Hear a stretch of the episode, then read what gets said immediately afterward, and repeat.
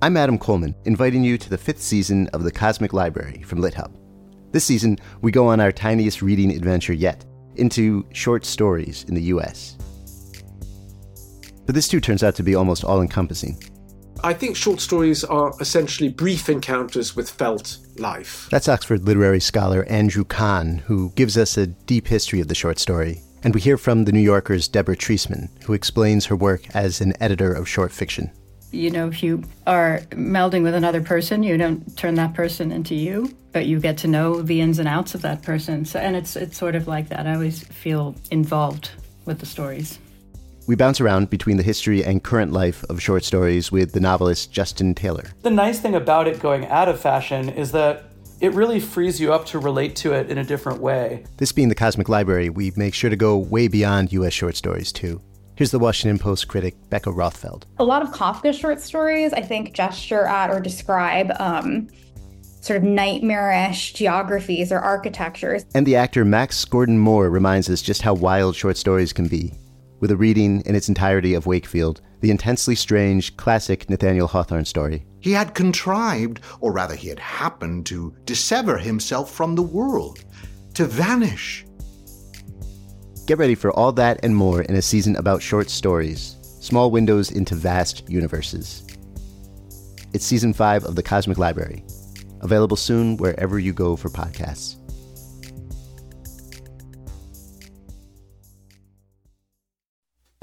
Welcome to the Maris Review. I'm Maris Kreisman, and I am so delighted to be joined today by Sanjena Sathian, a Paul and Daisy Soros Fellow. She's a 2019 graduate of the Iowa Writers Workshop. She's worked as a reporter in Mumbai and San Francisco with nonfiction bylines for The New Yorker, The New York Times, Food and Wine, The Boston Globe, the San Francisco Chronicle, and more. And her debut novel is just such a joy, and it's called Gold Diggers. Welcome.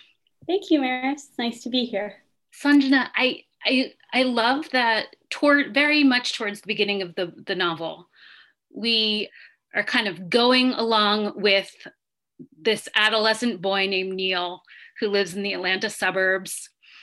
And um, his sister Prachi and his neighbor Anita are competing in the Miss Teen India Georgia pageant, which is just the name alone is is, is really evocative and amazing.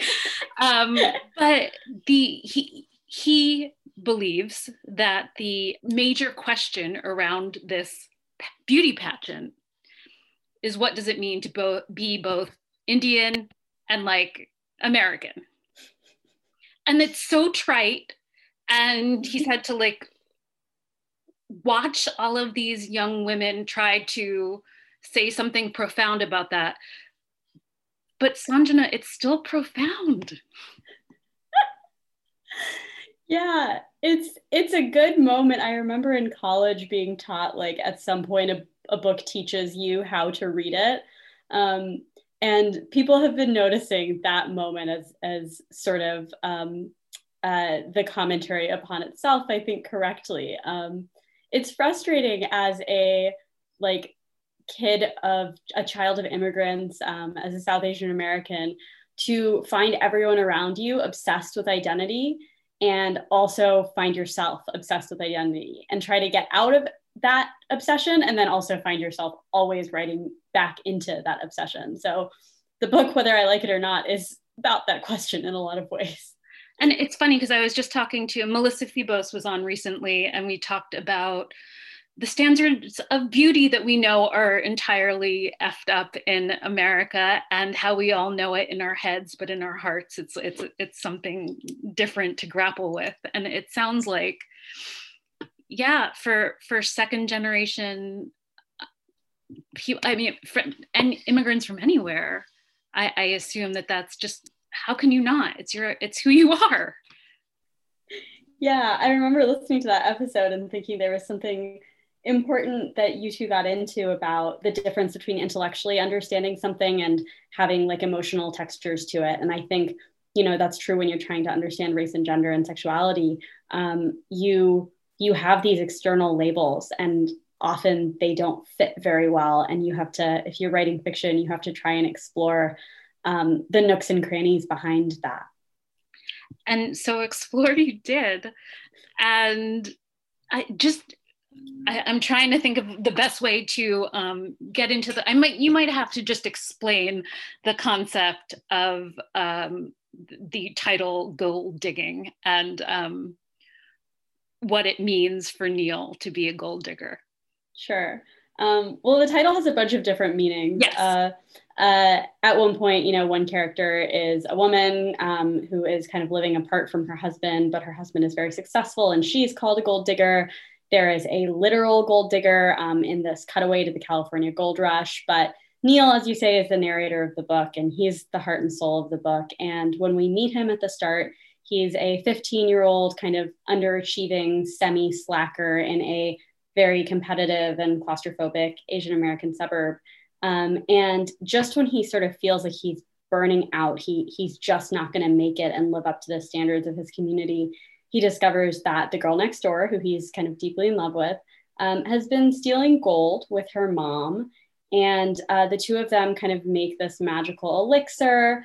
Uh, drink it, and, and when they drink it, they are able to steal the ambitions of other people in their community. So it's kind of a literalization of what I often saw happening in my community, just a lot of like elbows being thrown, everyone kind of cannibalizing um, each other's opportunities, um, knowing there were supposedly limited seats at the table available mm, for sure. Indians and people of color. Aurate is a fine jewelry brand founded by women for women. Pieces range from classic to statement to completely original. Aurate makes the jewelry you've always wanted but could never find. Aurate's gold feels substantial and the diamonds sparkle and shine, such high quality and so beautiful. Because Aurate sells directly to you without the middleman markup, they can offer the same quality as traditional Fifth Avenue brands at a fraction of the cost. Ethically sourced and sustainably made, their gold is never mined, and their gemstones and diamonds are also certified conflict free. Aurate is looking to set the standard for women because they deserve the best, always reminding them to set the gold bar high. For 15% off your first Aurate purchase, go to auratenewyork.com slash Maris Review and use promo code Maris Review. That's A-U-R-A-T-E newyork.com slash Maris Review. and also believing and this is something i've been grappling with i'm in my 40s i don't know what's wrong with me but um, the, the idea that there are different kinds of ambition beyond academic and professional yeah that's i mean that's core to the first half of the book um, and then in the second half the questions of ambition become like get a good marriage and get a good mortgage and and settle in in a different way mm-hmm in the beginning of the book as well, we you talk about the pressure to perform for people who've crossed oceans for you, quote unquote. Tell me about that. Yeah, I mean, I think growing up, I had a sense of like the first generation's collective narrative. Um, uh, you know, Neil's parents are constantly telling him they crossed oceans and mm-hmm. this is what it was like back home. And I do think a lot of like first generation immigrant literature that I grew up reading took that really seriously and was very somber and, um, you know, respected its elders. And I'm glad that that's how some people related to those stories, but it's not how I related because I think there's a construction happening there. Um, you know, Salman Rushdie wrote about uh, this idea that we're always writing about the India of the mind once the active migration has already happened. And that's what the first generation is doing. They're, they're telling the second ger- generation a story of sacrifice, um, some of which is very true, some of which is highly exaggerated, and putting the pressure on the second generation to uh, perform accordingly. And so sometimes, um, you know, growing up, I felt like it was it was my job to almost prove my parents right um, and prove that okay they came to america for opportunity. I'll give you opportunity. Um, and so the book is really concerned with the second generation condition rather than that first generation like what happens right after you cross the ocean. This is 15 years later. There's a part in your book that's so wonderful that it was excerpted in the um, galley letter but it really gets to some of the stories that we are all used to hearing about what the immigrant experience is like. Um, Neil is uh, in his English class, and Ms. Rabinowitz has decided to um, really look at the issue. Um, and this is 2006, so post 9 11. And you write, through these pieces, we learned that old people looking out windows symbolize nostalgia for their former nations. That seems like a trope, huh? it's funny because in my at my second event, my my friend, the novelist Andrew Ridker, was like, "Okay, let's close read the book the way Ms. Rabinowitz would." And wouldn't she say like, "Gold equals ambition"? Like, is she right? Is she not? Which opened this really interesting question of um, how inadequate yet necessary symbol and metaphor is for us to understand anything. You know, uh, the the book is about both how that's true and also not true. And that's what's wonderful about novels, I think, is you can try to hold that bothness. Having those two thoughts in your mind at once is, is really important, especially when, I mean, gold is at the center of this entire novel. And it's, I mean, from the story of King Midas, we, we have learned many things about what gold represents. Tell me about both using those associations and also making it new or spinning it. Yeah, I mean, it was fun to do research for this book because I looked into um, basically like two sort of categories of gold history. I looked at the histories of alchemy, um, which you know was this endeavor to make gold from scratch, and I looked at that in India, in China, and in Europe. Um, and then I also looked into the California Gold Rush. Um, but one thing that you know I've been talking a lot about research with people who've read the book, but but one thing I think is important to note is like I already had this contemporary story about gold theft. Um, so I started with just the very material. Um, gold is everywhere in Indian houses. Like I'm wearing gold earrings right now, and the reason Indians have so much gold um, is that it's it's cheaper there, but also like Indian gold is pretty high quality and it's just unvarnished. Like the fact that it can survive so much and that it is so cost prohibitive to make has just made it this metal that like it doesn't need symbolic stuff thrust upon it because it already captures the imagination. Right. And so it was enough to just say, there's a shiny thing. My characters are going to want to steal that. and then I dug back, you know, and I discovered that after I already had this kind of conceit that they were going to drink gold and they were going to steal ambition, I learned that this was kind of an idea that people who have cared about gold for centuries have had that um, in this metal there are qualities and properties that if you imbibe will change you. Um, it was really fascinating to come upon um, tantric alchemy texts that I was able to use as like epigraphs because they were so on the nose. Um, and I was like, oh, maybe I kind of reinvented like a Vedic ritual. And then, of course, as you say, we have these like morality stories, like the King Midas tale, um, and then the Gold Rush, which isn't it's it's a his it's history, but there's morality stories in there too. When you learn about the way that America has mythologized the Gold Rush but it turns out it was kind of just a chronicle of greed. Um, so there's there was so much, there was plenty and, and richness to work with. Naturally. Absolutely, and then I love that you take that chronicle of greed and you superimpose it on the Bay Area now. Yeah, you always hear that phrase. The Sil- Silicon Valley is the new gold rush, and it's I mean it's the same thing. It's the same sort of um, rhyming history uh, of people being called out west in hopes of trying something new. And so the second half of the novel goes there, uh, goes where a lot of ambitious Asian immigrants go um, to the new frontier. Tell me a little bit more about community, because I, I, I feel like I know in my own community and many others, there is a real sense of everyone knows what everyone is doing, everyone has opinions about what everyone's doing. Gossip is a kind of currency in in Neil's family's life, I would say. Yes, that's very accurate.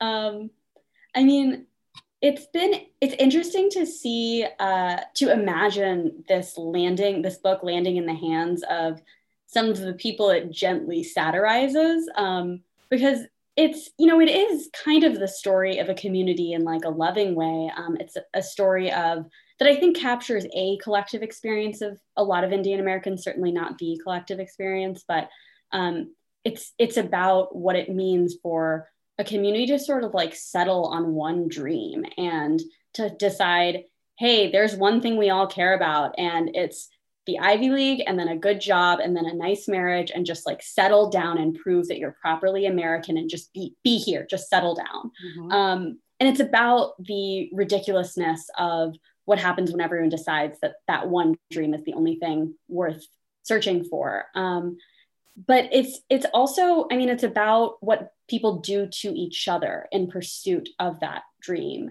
Um, and so, you know, community is both like the only thing these characters have to make them feel safe. And community also poisons them because it's not just claustrophobic, it's not just keeping up with the Joneses. It's like a restricted imagination, it's a restricted idea of like what America and adulthood and just like being can be. And certainly they are located in the beginning of the book in a um, Atlanta suburb where they manage to be cut off from a lot of the other culture. Yeah, yeah, this is how subcultures are formed. Suburbs are good for that. yes, absolutely. And one of the things that I really loved about the book, and, and, and there's a real trajectory in it, is what Neil's interests actually are if if you strip away what he's supposed to want and his like in, innate horniness, which you know that's that that's there. But storytelling, um, he starts out maybe not loving debate, but loving the feeling that debate gives him.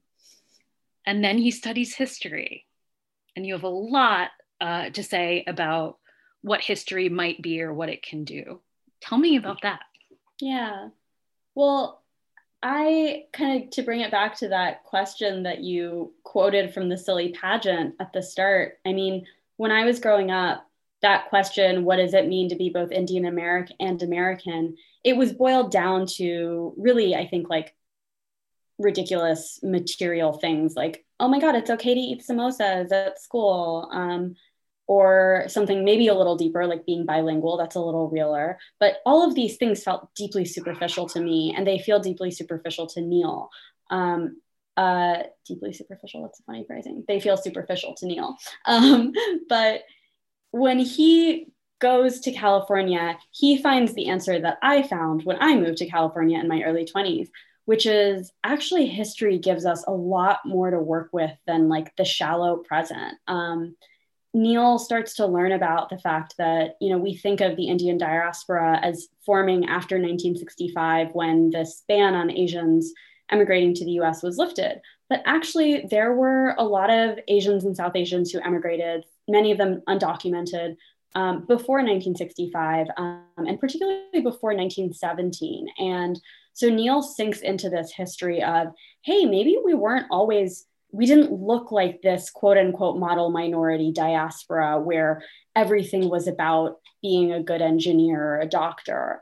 Um, he learns, uh, in fact, about kind of working class uh, Indians who emigrated earlier. And specifically, he becomes really compelled by this story that I found myself in a German travelogue uploaded in the Library of Congress archive. Um, Incredible. Um, I mean, that the if you have a note about it in the research in the back, and uh, wow, keep going. Sorry. Yeah, yeah, no, it, it is it is incredible. I get so excited when I talk about it. I mean, I already had this story I was writing about Indians stealing gold, and I started reading about the gold rush, and I found this story of um, a German traveler in the California gold rush came upon this man who he just identified as the Hindu.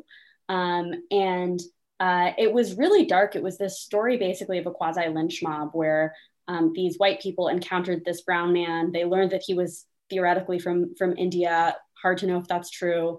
And uh, they accused him of stealing gold, and they sort of formed this like vigilante justice uh, squad, held a trial, decided uh, he was guilty and, and tried to kill him. And um, I became really obsessed with this story, just wondering, okay, what what could have happened to that man? And my first idea was, I want this to be like one of the ancestors of the characters in my book, and like they'll go back in time and realize that like they trace it all back to there and that's where the gold ritual came from.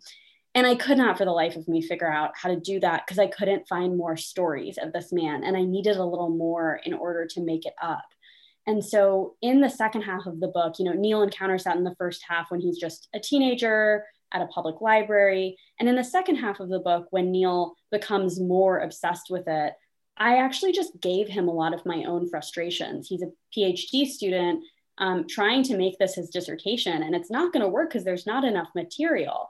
And so he ends up cr- kind of trying to write into that void instead of you know actually instead of me actually having to like make up the 60 page chunk um, which maybe i was just being lazy i didn't want to do the work of historical fiction but it was cool to give him all of the kind of emotions that I had associated with realizing I just wouldn't ever find myself in American history as fully as some people will. And I wanted to.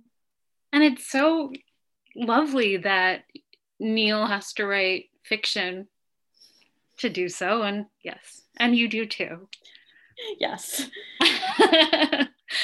Tell me a little bit about mental health when in the middle of all this I, you know one of the things that i really identify with about neil and there, there isn't like a ton but he's an obsessive and um, i very much relate to that.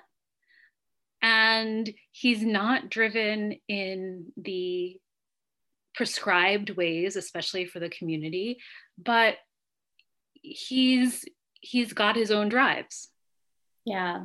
Yeah. And that that harms him at first. It's also what saves him later. Um, when he's in high school, he's in this context where having an inner life is actually really bad for you um, because it gives you feelings, it gives you stuff to get hung up on. It means that it can, you know, you can be distracted from being just the single minded high achiever that you really need to be in order to beat out all the other Indians and Asians who are all competing for the same spots. Um, but this this does mean that you know there's there's there's a loss at the center of the story that you know about that we shouldn't spoil nope. for people but things kind of swirl around um, uh, this this question that the characters um, like what what was it all for what is all that striving for um, do we prepare young people for the possibility that hard work may not be enough? Um, that maybe on the other side of hard work, you have to have something more waiting for you. Um, maybe it's love, maybe it's values, I don't know. But I didn't have a great sense of what that uh, kind of end point uh, would be. I I believed that everything would be okay if I got into a fancy school and then I got into a fancy school and everything was definitely not okay. Yeah, um, it's kind of like the, the end of a Shakespeare comedy, right? It's like it's the marriage and then what? yes, yes, exactly. And and I mean truly that's the and that's why marriage is the second kind of the the subject of the second half of the book. Um, but later when all of Neil's friends are and his family members are obsessed with, you know, having the best job in tech, uh, he realizes that the inner life that he has had all along, um, it's still kind of inconvenient because it's inconvenient in capitalism, but it it actually does seem to protect him from the questions of purposelessness that are like facing everyone else he knows. Um, and that's very much my own arc. Um, it was it was not great to be a reader in my teens, and then in adulthood, I realized that having this relationship to art and thoughts um, was like it was giving giving me spiritual direction in a way that some people didn't have. Oh, that's lovely. Let's let's switch gears a little bit and tell me a little bit more about how you developed the idea that um, Neil and Anita would and, and um, Anita's mother Anjali would would be drinking um, gold lemonade like i was the was it a milkshake at first? Like i want to hear everything about like what you think the actual physical experience of drinking that gold mixture is, was like. Um i have to say it's one of those things that just came to me pretty fully formed. Um, i don't really totally know where i got it from. Um, I knew that I was interested in writing about a mother and a daughter who were gold thieves because there there were gold thefts in the suburbs of Atlanta where I grew up, and they were always targeting Indian families. And so I, I had that picture. And I think I remember being like, I don't really want to write about them stealing just for money. There's something else going on. And I carried that question around in my head for maybe a couple months. And then all of a sudden I was like, oh, I think they're going to drink it. And then I think half a beat later, I realized what they were going to drink it for. Um, it just, it, it just came all together that way. And um, it, it became lemonade because it just reminded me of, of like champagne, but like a kind of evil champagne, like a stolen champagne that was like just a slightly darker hue and you could see people celebrating over their spoils but it would it would have there would be something bad beneath the gildedness and then i, I love that at first so neil gets to enter this world that anita and her mother are already familiar with and we see him low key start to succeed more. And I feel like in the film version of this, there would be like a montage. There'd be like one song, and we just see Neil grow and grow. I, think I think my question is tell me about the idea of seeing your book as as a TV show or film. Yeah, so it, it has been optioned um, by Mindy Kaling's production company, Kaling International and um, I'm getting to co-write the adaptation. So I'm going to be involved. Amazing. We're, yeah, it's really exciting. We're really early. Um, we're just interviewing showrunners, um, and uh, as according to everything I understand, there are a million steps yeah. that go into this. So obviously, I hope that we get to turn it into a show, mostly because you know, it's a first person novel, but I'm a vomit drafter and I wrote from a lot of different perspectives. I wrote Anita's World, I wrote Anjali, her mom, I wrote these other characters. Um, and there's stuff that I couldn't put in the book because of the limitations of a first person novel. And so there's just a lot more world to play with, which is going to be mm. cool.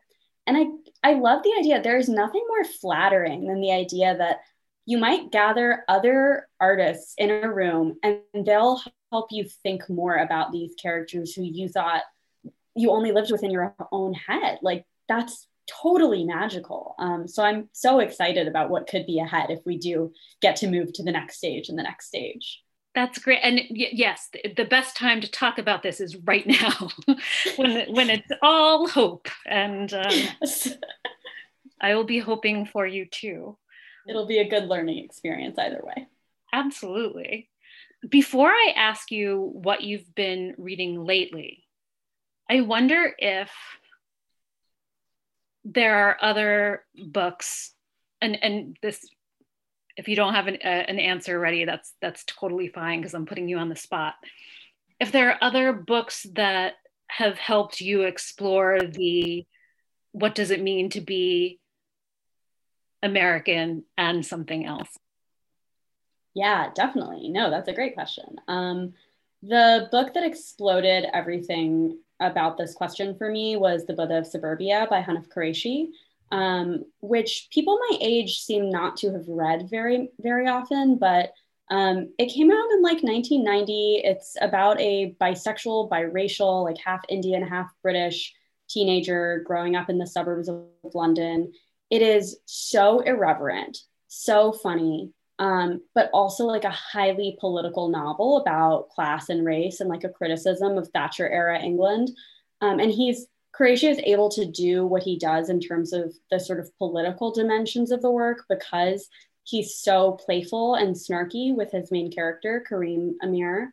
Um, and so that that novel was really important to me. Um, White Teeth I read in college, um, and just also I was like I didn't know you could do this. Um, I also thought a lot about Ruth Ozeki and Michael Chabon, um, uh, who, you know, in a way have written their own community too. Um, and then American Woman by Susan Choi.